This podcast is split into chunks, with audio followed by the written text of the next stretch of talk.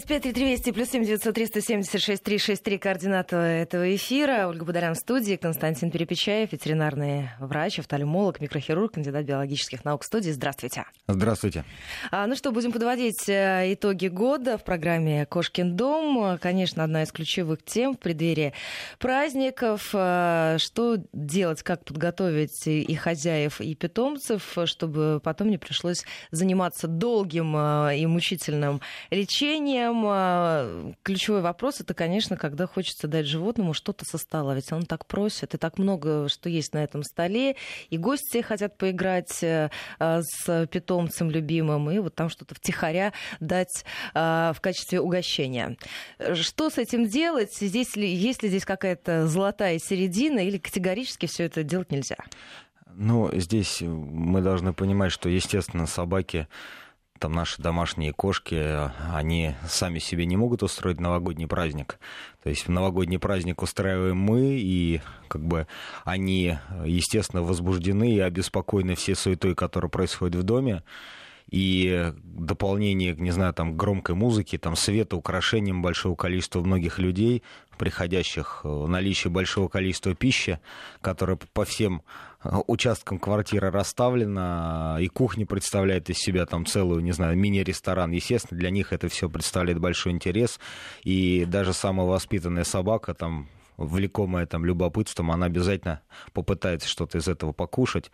Ну, здесь, понимаете, как сказать, естественно, та пища, которая готовится для человеческого стола, она э, для животных не подходит. И э, вот с точки зрения опасности здесь есть два момента. Первое, это когда э, непосредственно идет процесс готовки, когда, не знаю, там вся кухня завалена там продуктами первичной и вторичной переработки, и могу сказать, вот по ветеринарной практике особенную опасность представляют а, какие-то, вот, например, при разделке мяса, там косточки, какие-то жилы, которые выбрасываются, допустим, там в помойное ведро, и собака очень часто их сразу может подбирать. Естественно, что мы выбрасываем те продукты, которые сами есть не хотим, а, в том числе там и какие-то острые осколки костей, какое-то там жирное мясо, какую-то там некачественную обрезь. И очень часто как бы владельцы не обращают внимания на то, что доступ вот к помойному ведру для домашних любимцев оказывается открытым и многие собаки и кошки, они втихаря воруют и наедаются вот этих продуктов еще даже до того момента, как новогодний праздник не начался. А второй опасный момент, очень часто для, для крупных собак, это вот эти ножи от мясорубки с намотанными вот этими кусочками мяса, они очень легко проглатываются и через какое-то время владелец, там, озадаченный поиском запчасти для мясорубки, даже не обращает внимания на то, что собака становится плохо. Соответственно, когда мы осуществляем процесс приготовки пищи, разделки мяса, разделки рыбы. Естественно, все домашние животные вот в этот момент, они с кухни должны быть строго-настрого удалены, чтобы как вот такие вот моменты, такие прецеденты не возникали. А то, что касается специального новогоднего стола для собаки или для кошки, ну, с одной стороны, э, производители как бы там готовых кормов, они также как бы в тренде новогодних праздников, и в принципе, если вы кормите собаку или кошку готовыми кормами, вы вполне можете выбрать что-то, не знаю, там в красивой упаковке. Вы же сами понимаете, что для собаки смысл не праздника, а как бы внимание, которое вы ей уделяете. Но если вы хотите устроить там собаке или кошке там какой-то фирменный новогодний стол, можно купить там, не знаю, красиво упакованный новогодний корм, там в красивую миску положить, и там, на ваш взгляд, собачка или кошка тоже будет праздновать. Или положить где-то рядом со столом какие-то лакомства, чтобы гости, которые там, допустим, очень хотят, могли что-то собаке Но здесь, дать? знаете, как бы гости, э, особенно там через некоторое время употребив определенное количество там, специфических напитков, да, как раз вот с этой точки зрения я рекомендую все-таки собаку-кошку э, покормить заранее перед Новым годом и достаточно обильно, чтобы все-таки желудок был немножко заполнен, и такого явного стремления к к гостевому столу не было. Потому что по практике э, и так все, что со стола падает на пол, оно будет подбираться. А если гости еще будут какими-то специальными лакомствами кормить, я думаю, что это будет еще хуже.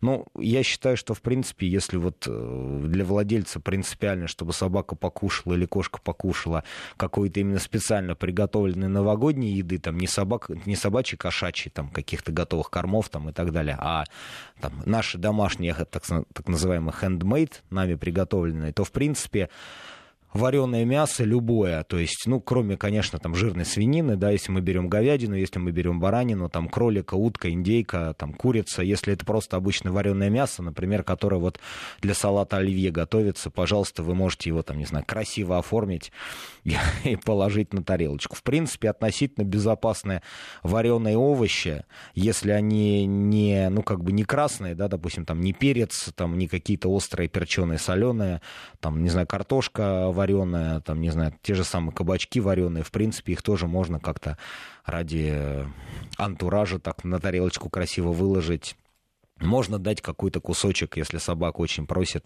а, там, не красного, опять-таки, не очень сладкого яблока. То есть э, можно как бы из обычных вареных продуктов сделать какую-то мини-новогоднюю еду, но в любом случае это будет все равно еда, которую мы готовим тогда специально для собаки. То есть нельзя собаке дать салат оливье даже немножко, потому что те продукты, которым есть, там, там соленые огурцы, вареная колбаса, там, майонез, там, не знаю, квашеная капуста, они, естественно, могут какие-то определенные отрицательные моменты создать.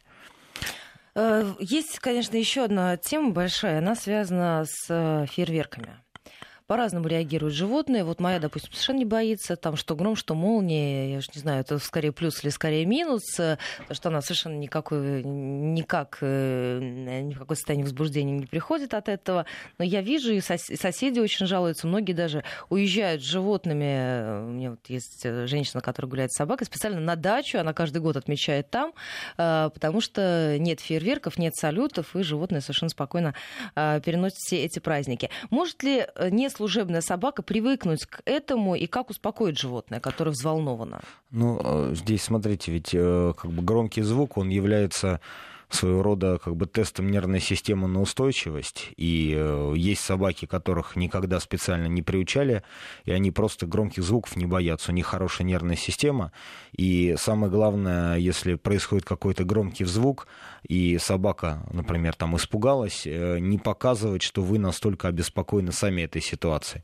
То есть многие владельцы в какой-то степени провоцируют своих питомцев, то есть если при каждом хлопке салюта понятно, что для там, кошки или собаки там, с чувствительным слухом, там, грохот фейерверка на улице, он в любом случае не является положительным фактором, он является отрицательным, раздражающим моментом. Но если при каждом залпе там, вы хватаете своего любимого пусика, там, прижимаете его к себе, начинаете дрожать от испуга, то собака она начинает бояться не самого э, взрыва да, или хлопка, она видит вашу реакцию и понимая, что вы пугаетесь и хватаете ее, собираетесь ее спасать, в этом случае она пугается еще больше, потому что она пытается вот этот вот громкий звук связать с какой-то страшной угрозой.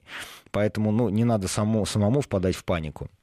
Но если животное с психикой неустойчивой, то есть громкий звук, который там происходит, это же не всегда на Новый год начинается. Там автомобиль где-то в глушителе хлопнуло, на улице что-то такое бумкнуло, и вы видите, что собака как бы реагирует чрезмерно, то есть там начинается дрожь, она как бы неадекватно себя ведет, пытается убежать, спрятаться. Естественно, в этих случаях пытаться собаку адаптировать к фейерверкам там за 2-3 дня до Нового года бессмысленно. То есть либо вы э, начинаете этим серьезно заниматься, и я считаю, что ну как бы самый простой способ это многие вот владельцы охотничьих собак практикуют, это они просто с собаками ездят на стрельбище, то есть там, где отстреливают охотничье оружие, спортивное оружие, и как бы стрельбища, они вокруг любого города всегда находятся, и там в некоторых крупных городах и в городе они есть, и вы всегда можете как бы подъехать на расстоянии сначала 3-5 километров, там походить, собака погулять на поводке, и потом ближе, ближе, ближе, подходя, я вот сам наблюдал, вот когда было вот стрельбище в Мытищах, либо, по-моему, где-то в районе Кузьминского лесопарка есть еще как бы стрелковая зона, где люди стреляют по тарелочкам. Очень многие люди вот приезжают с собаками, там, и вот там стоит машина, стоит, я видел, например, дядечка, у него два сеттера, он просто стоит. Я прохожу мимо, говорю, слушайте, а можно вопрос? А вы сюда, как бы тут сейчас будут какие-то охотничьи испытания, или вот зачем вы сюда приехали? Я смотрю, у вас вроде ружья нет. Он говорит, ну как, говорит, как раз вот этот 12-й калибр охотничье оружие, они громко хлопают, то есть как бы мы сейчас вот адаптируемся. То есть вот потихонечку, потихонечку таким образом собака привыкает к громким звукам, там, выстрелам, хлопкам, каким-то световым эффектам. Естественно, это делается мягко, потихоньку, и э, как бы вот это самый предпочтительный вариант. Но если у вас собака каждый Новый год боится до такой степени, что она как бы вот перестает дышать, есть, пить и впадает там в коматозное состояние, ну, условно, на 3-4 дня, пока эти салюты не закончатся, может быть, как вот вы сказали, там уехать куда-то за город, это не самый плохой вариант. Э, можно один вопрос немножко не по теме, но э, раз пришло такое сообщение, не могу не прочитать. Собака очень любит кошачий корм больше, чем собачий. Какой вред э, может быть от этого? А, здесь просто тип питания, несмотря на то, что ну, как бы собаки и кошки это в принципе, э, как бы плотоядное животное, но как бы собака, она немножечко более всеядна, и как раз вот в процессе одомашнивания собак, и одним из факторов, с факторов, который обеспечил для собаки успешное одомашнивание, это фактор способности переваривать крахмал.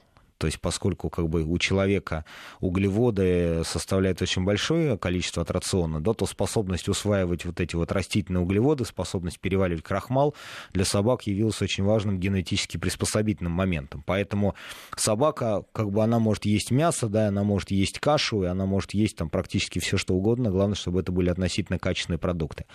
А кошка, в отличие от собаки, это так называемое строго плотоядное животное, то есть она очень плохо усваивает в принципе, даже растительные белки. И э, для нее э, корм, он делается с более высоким содержанием белка, и, что очень важно, с более высоким содержанием жира.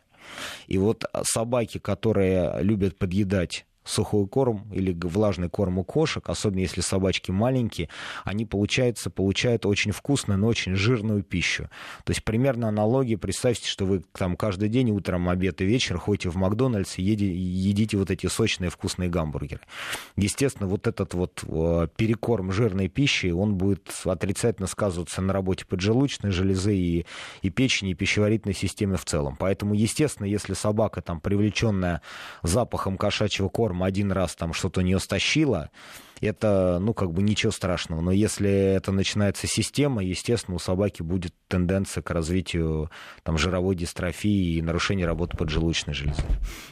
А, еще одна тема, которую, я думаю, что очень важно обсудить, и мне самой было любопытно. А вот скажите, э, можно ли сказать вам, как эксперту, с чем чаще всего к вам обращались в этом году? Есть ли какие-то отличия а, от предыдущих лет? Может быть, вопросы владельцев по каким-то тематикам стали более э, чаще проявляться? Может быть, какие-то заболевания выявились активно или нет? Здесь какого-то такого, такой градации нельзя сделать. Ну, э, смотрите, здесь, естественно, как бы э, в наш центр все-таки обращаются больше животные либо все-таки с офтальмологическими патологиями, поскольку у нас офтальмологический центр, либо с какой-то сложной хирургией, поэтому как бы на, наша выборка, она, наверное, не совсем э, отражает общую картину, но в целом, если говорить про какие-то там тенденции ветеринарные, я бы сказал, что, во-первых, безусловно, увеличивается, как бы продолжает год от года увеличиваться число генетических заболеваний у высокопородистых собак.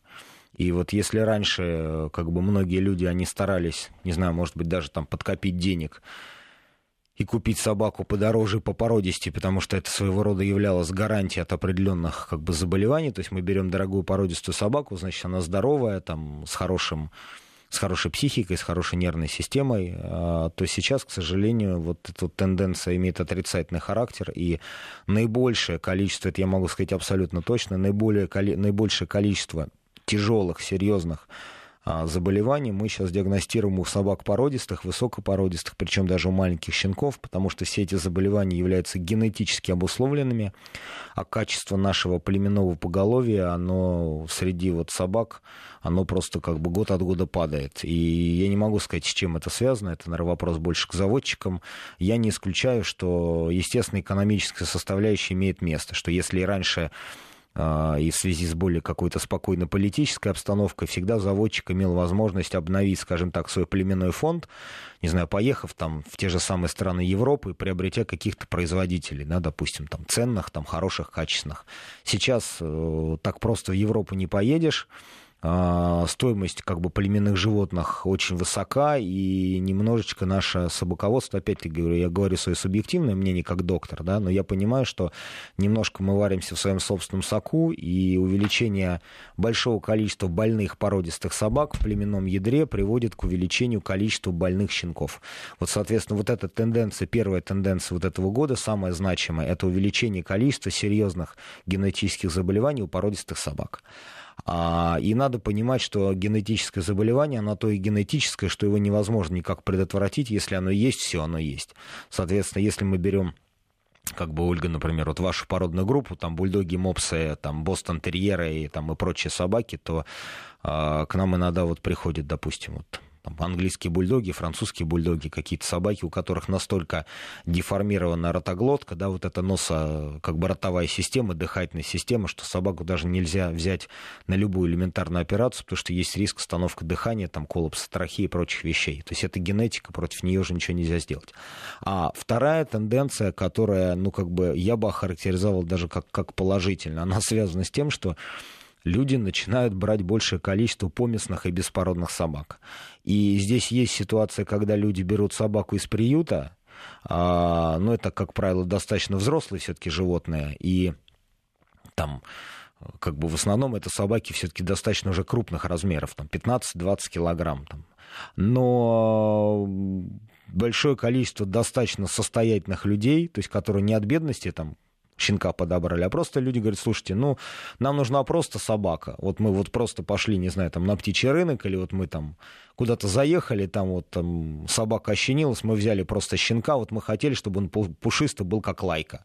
Вот мы взяли просто ну, или, например, вы знаете, многие же говорят, что зачем я буду покупать, да, вот да, именно и... покупать породистую, когда столько находится в да, приютах. и я могу сказать, что, слушайте, я как бы вот испытываю искреннее совершенно удовольствие от общения с этими собаками. Да, они абсолютно разнообразные, иногда очень смешные. То есть явно собака представляет собой микс из тех пород, которые, ну, по идее, не должны сочетаться. То есть, не знаю, там маленькая собачка там, с большой головой, с очень длинным носом, огромным хвостом. Ну, то есть там таксы с овчарочьими ушами. То есть они смешно смотрятся, но они на порядок более здоровые, как бы по общему состоянию, у них меньше, как правило, генетических заболеваний, и они немножечко скажем так, они ближе к нашим, как бы, наверное, первобытным предкам, они более непосредственные, их реакции, они немножко проще. То есть вот породистые собаки, они, знаете, как, не знаю, так может нехорошо сравнить, как вот аристократические люди, да, вот они все, как вот они одинаковые, да, то есть это может быть красиво, замечательно, здорово, но они не такие интересные. Они такие непосредственные. А вот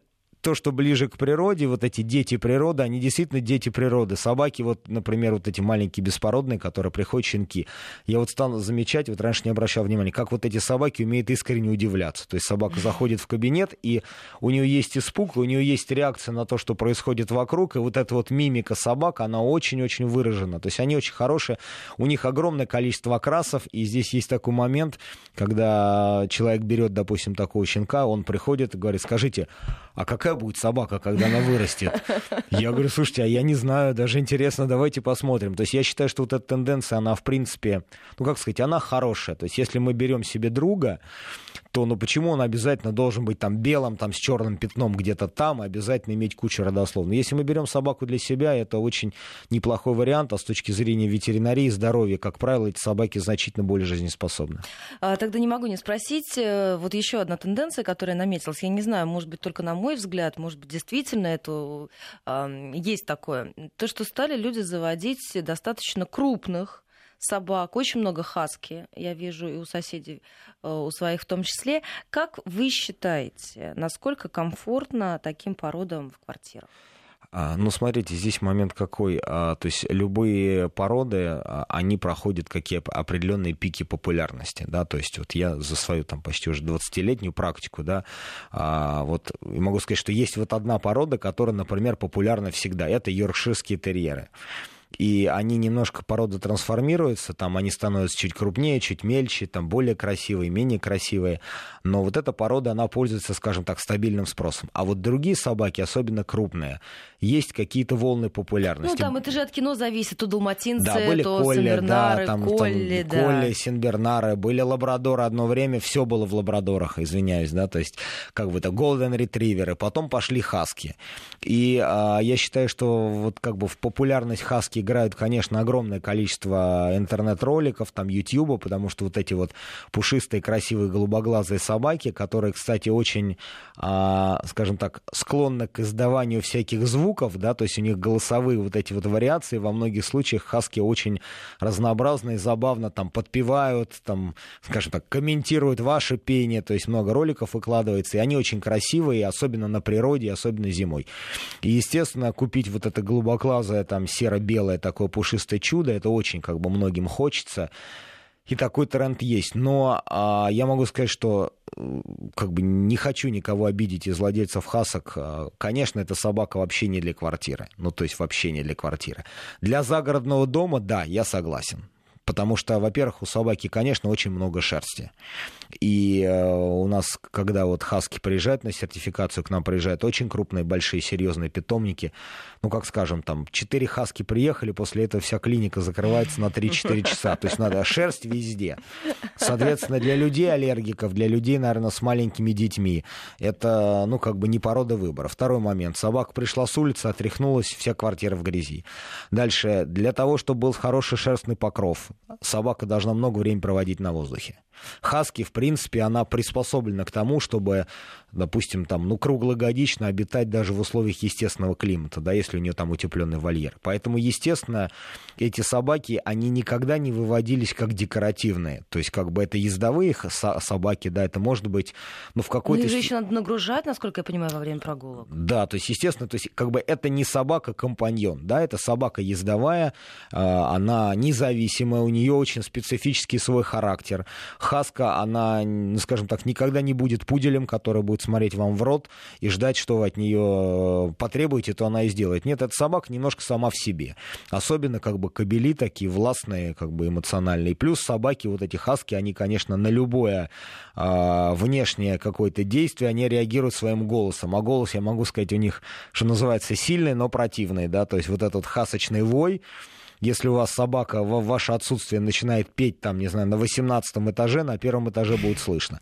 А, поэтому, как бы, вот, а, если говорить о том, что у нас сейчас часть людей а, уезжает за город и живет за городом, там крупные собак я приветствую.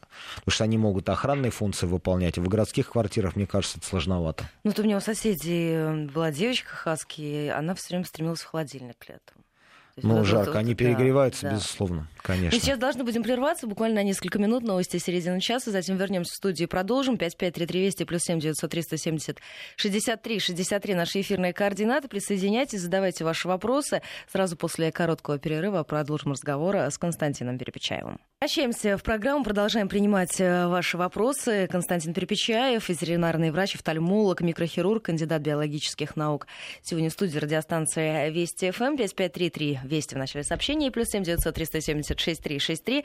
Наши эфирные координаты спрашивают вас, на праздники придется уехать, оставить кошку одну дома на неделю. Человек, который будет за ней присматривать, сможет кормить раз в сутки. Обычно кормлю два раза в сутки. Как правильно поступить? Оставлять двойную порцию корма или обычную, и она будет не доедать в течение недели? А, ну, здесь как бы сложный вопрос. А, вообще сама решение правильное. То есть я всегда многим владельцам советую, если вы уезжаете относительно ненадолго, потому что неделя это не так много, оставлять, конечно, животное дома в привычных условиях, не отдавать его ни в какие там передержки гостиниц, потому что там, к сожалению, уровень сервиса этих организаций оставляет желать сильно лучшего. И вероятность потом получить животное не просто в стрессе, а еще там с заболеваниями очень, к сожалению, большая. Я может быть, как бы э, кого-то обижаю этим, но я стараюсь говорить правду, поэтому на самом деле так и есть. Поэтому мы кошку спокойно оставляем дома в привычной обстановке. А, ну, если у вас кошка ест э, как бы по чуть-чуть в течение дня, понемножку, я бы сделал следующее, пошел бы на маленькую хитрость, взял бы просто две миски и э, разнес их максимально по двум комнатам, одну миску оставил там, где кошка ест привычно, да, а вторую миску, например, оставил вот там, где, например, в какой-то комнате, куда она заходит периодически. Соответственно, в любом случае, чтобы она не будет одновременно есть из двух, она там съела из одной, потом съела из другой.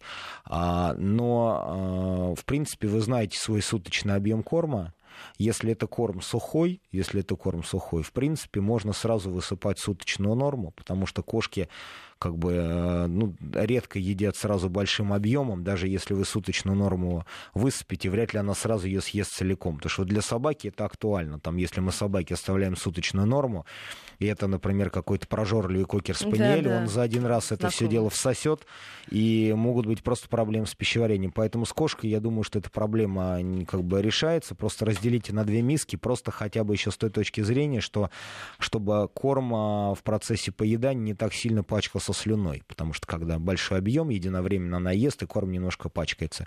Очень важно, чтобы был обязательно а, запас воды.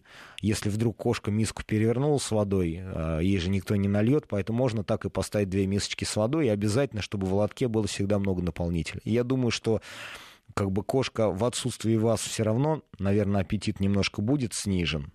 А, поэтому, наверное, она встретит вас немножко похудевшая, но, в принципе, для кошки это неплохой вариант. Вы знаете, еще две темы, а, они касаются а, диких животных. Мы много раз в этой студии обсуждали. На ваш взгляд, стоит ли держать таких животных дома? И правда это или все-таки миф, что если животное с первых дней жизни человеку взять на руки, то это уже не дикое животное, а домашнее? Ну, здесь опять-таки вопрос, дома это где? То есть вот если мы говорим про городскую квартиру, то, ну, я, наверное, скажу относительно, ну, однозначно, как бы категорически нет. Да? Ну, то, то есть, есть енот, лиса и все. А вот здесь, это... смотрите, первый момент какой. Я, ну, как бы категорически противник того, что животных изымают из природы э, искусственно. То есть, не знаю, вы пошли в лес, там поймали енота, либо, ну, как бы, есть ситуации, когда, например, люди, не знаю, там отлавливают енотов, лисят, и где-то там на станциях железнодорожных, там полустанках этих животных предлагают. Да, это нельзя делать, нельзя их брать, подбирать и вообще контактировать с дикими животными, хотя бы просто из соображений безопасности, потому что бешенство это для вот этих животных это естественно резервуар, они практически все могут быть носителями или вообще больными. Поэтому как бы берегите свою жизнь и здоровье, никогда никаких лесных животных не подбирайте ни ежиков, там, ни брундучков, ни мышей, ни лис, там, ни енотов, тем более. А сейчас появилось достаточно большое количество компаний, там, фирм, не знаю, как их назвать, которые ну, выращивают как бы енотов, лисиц на, на, как бы на продажу, да, как, как домашних, условно говоря, животных. Естественно, ну, не надо строить иллюзии, это никакие не специальные там одомашненные племенные лисы или еноты, это животные, которые покупаются на зверофермах, э, иногда как пушной брак, да, то есть какой-то там, не знаю, леса не того окраса, иногда просто по какой-то договоренности. То есть это обычные пушные вольерные звери, которые, может быть, они, да, они, конечно, не такие дикие, как лесные животные, поскольку все-таки они селекционируются как бы в естественных условиях, но это животное, которое изначально не предназначен для того, чтобы оно жило постоянно с человеком. И, э, ну, как скажем, если вы хотите у себя создать за городом, в загородном доме, ну, не знаю, мини-зоопарк, ну, вот, вот, не знаю, вот, ну, вот вы хотите, да, и вы создаете тогда у себя за городом зоопарк. Вы покупаете клеточку, вы покупаете туда енота, вы строите ему вольер, вы смотрите, как он содержится в искусственных условиях, и вот вы наблюдаете за там, житием енота в условиях там, зоопаркового вольера. То есть, ну, если вы человек состоятельный, можете это себе позволить, ну, сделайте это. Но покупать дикое животное как компаньона бессмысленно, потому что, естественно, вы его не приручите. И я могу сказать, что вот э, ну, с лисами к нам пока не приходили, а вот э, люди, которые приходят с енотами, по крайней мере, их поведение в кабинете ветеринарного врача, они вообще неуправляемые. То есть как бы есть животные ограниченно управляемые, да, с которыми как-то можно найти общий язык, да, а вот еноты, несмотря на то, что они как бы милые, мимишные, они своими пальчиками, ручками там за все хватаются, они там по дому бегают, моют тарелки, там таскают баранки и сушки, но попытка зафиксировать это животное на приеме врача и провести ему хотя бы какую-то манипуляцию, там не обязательно болезненную, а просто посмотреть, там потрогать, это вызывает агрессию, владельцы пугаются, там там, и как бы для меня это показатель того, что настоящего контакта животным нету, потому что показатели контакта это когда животное не то, что вот вы его кормите, а как бы оно ест. Вот, не знаю, можно приехать в Парк Победы, да, взять орешки и покормить белочек. Но белочка подходит, берет орешек этот с руки, но она же не прирученная, не дрессированная.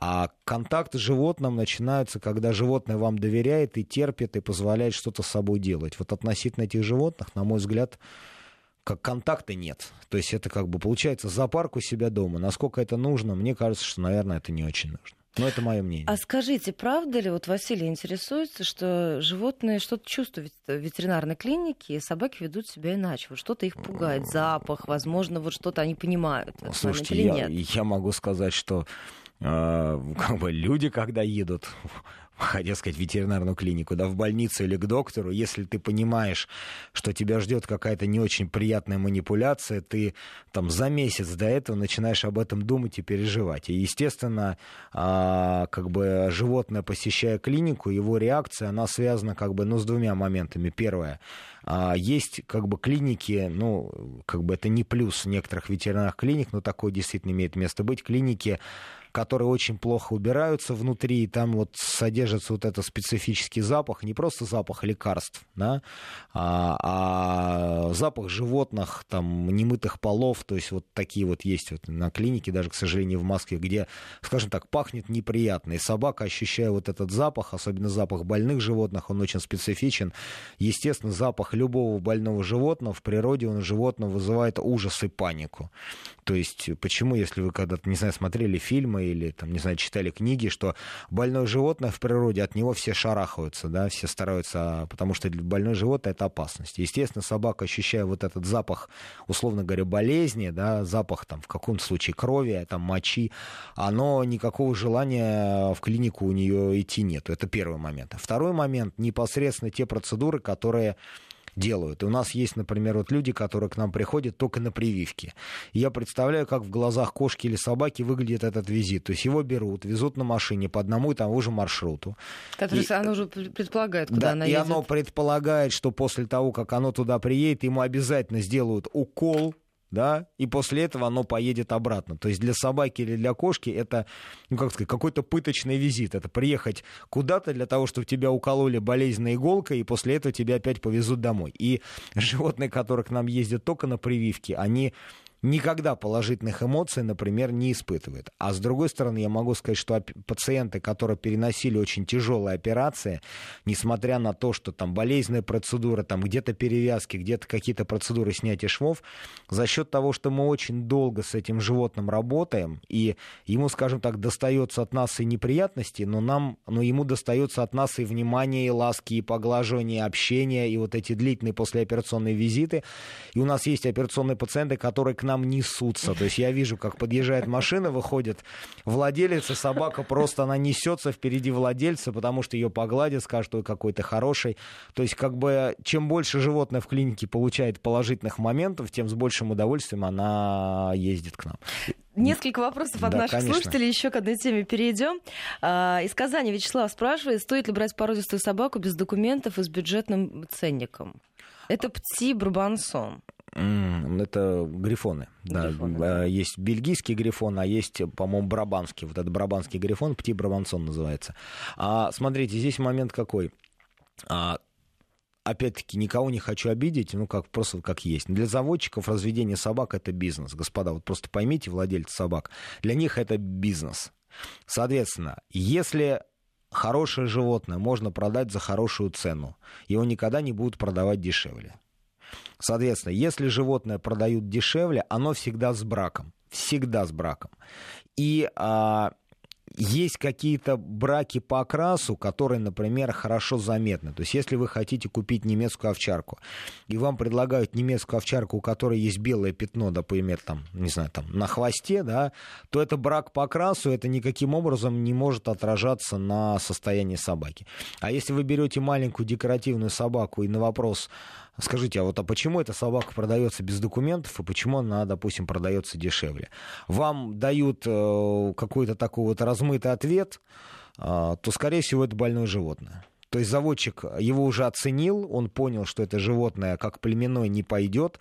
Как правило, заводчики сразу пытаются а, обратиться к ветеринарному врачу с возможностью исправить эту проблему, да, для того, чтобы животное, скажем так, мы починили и продали все-таки за хорошие деньги. И только в том случае, если эта проблема не решается даже ветеринаром, это животное отдается по снежной цене.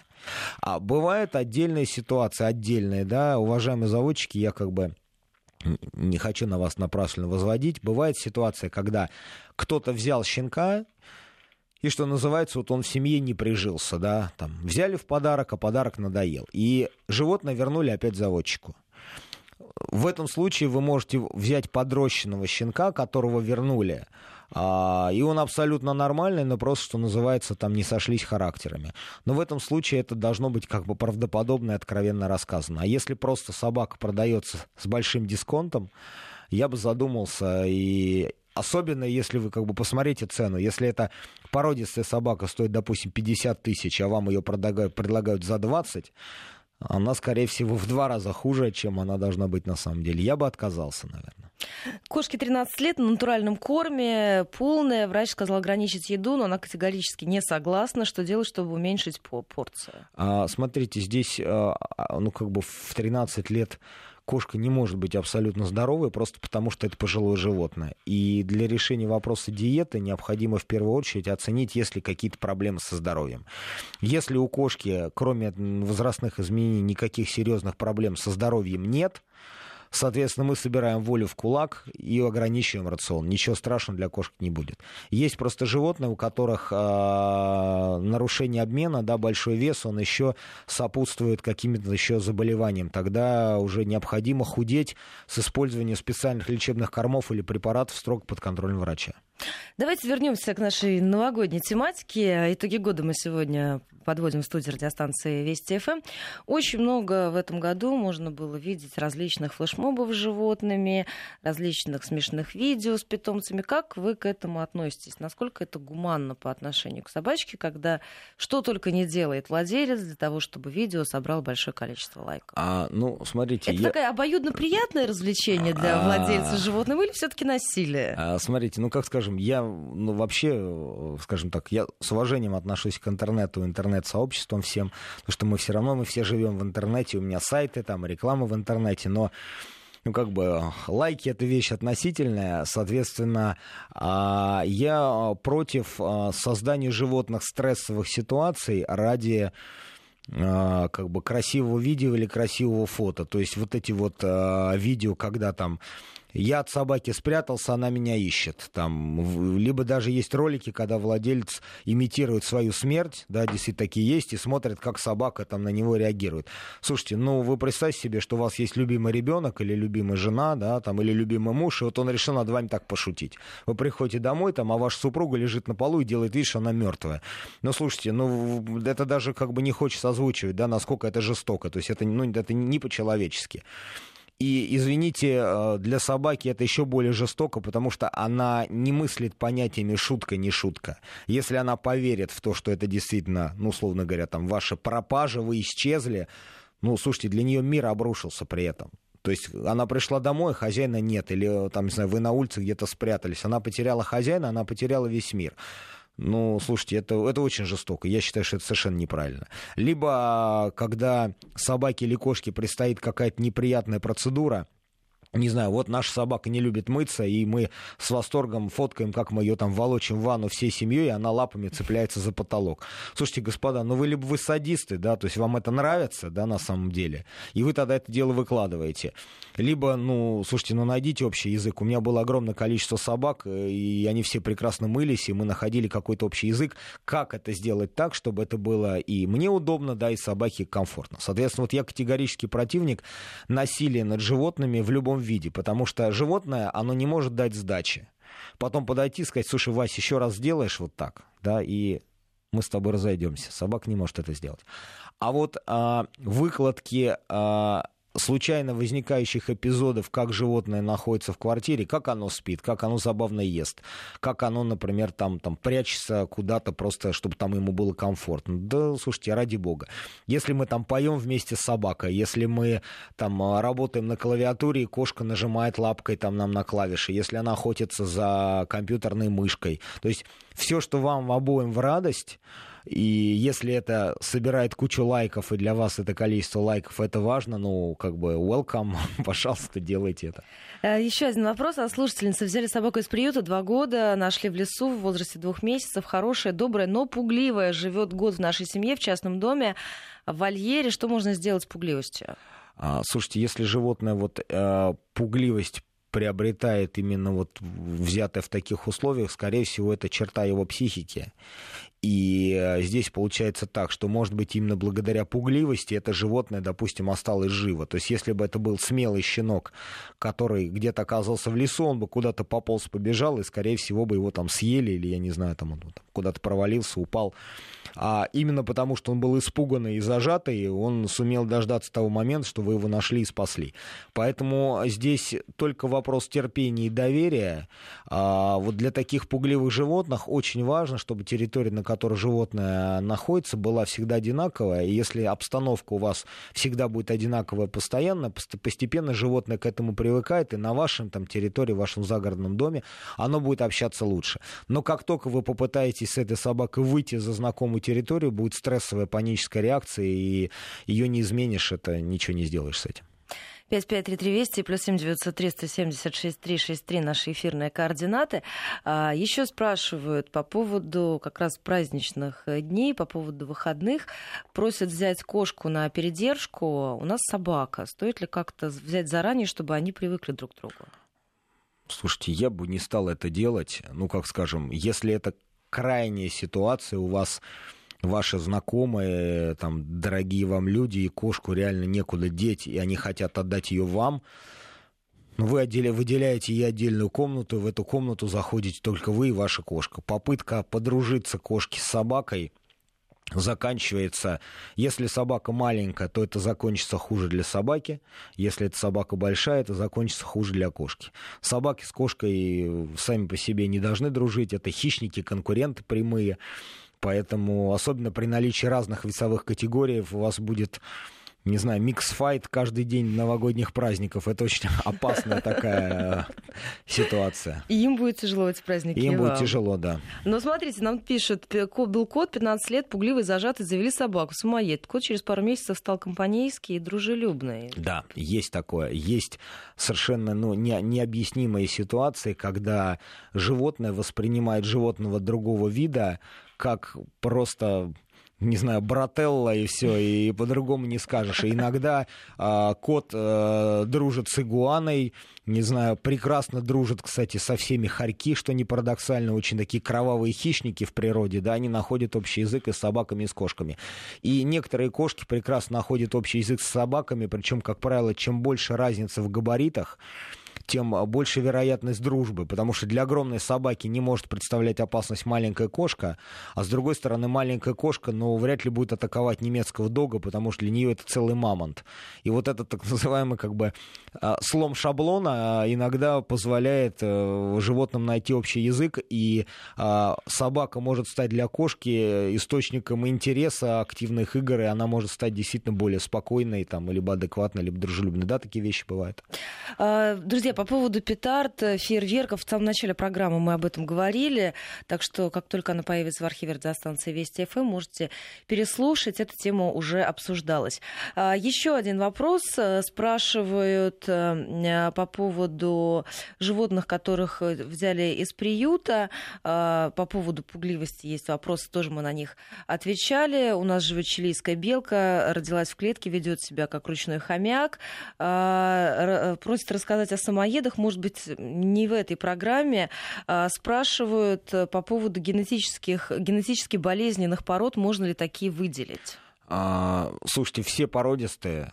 А, я могу сказать, что есть большое количество лабораторий, которые занимаются сейчас исследованиями. Эта лаборатория есть в России. Я не буду делать рекламу каким-то лабораториям, да, но вы можете а, набрать просто в интернете там в поиске генетические заболевания животных лабораторные исследования, да, или лабораторные лаборатории генетических заболеваний животных. И вы на главной страничке прямо в режиме поиска выбираете породу и смотрите, какое количество у нее заболеваний есть. Естественно, порода, у которой очень большое количество заболеваний генетических.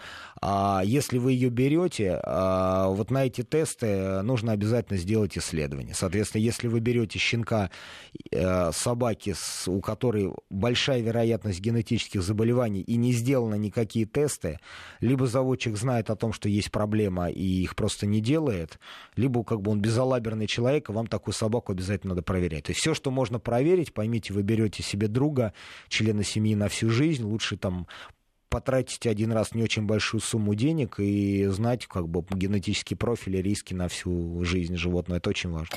И у нас буквально секунда остается. Геннадий спрашивает, планирую отоспаться на этих длинных праздниках, могу ли я поменять безболезненно для собаки наш режим выгула? Или делать этого не стоит?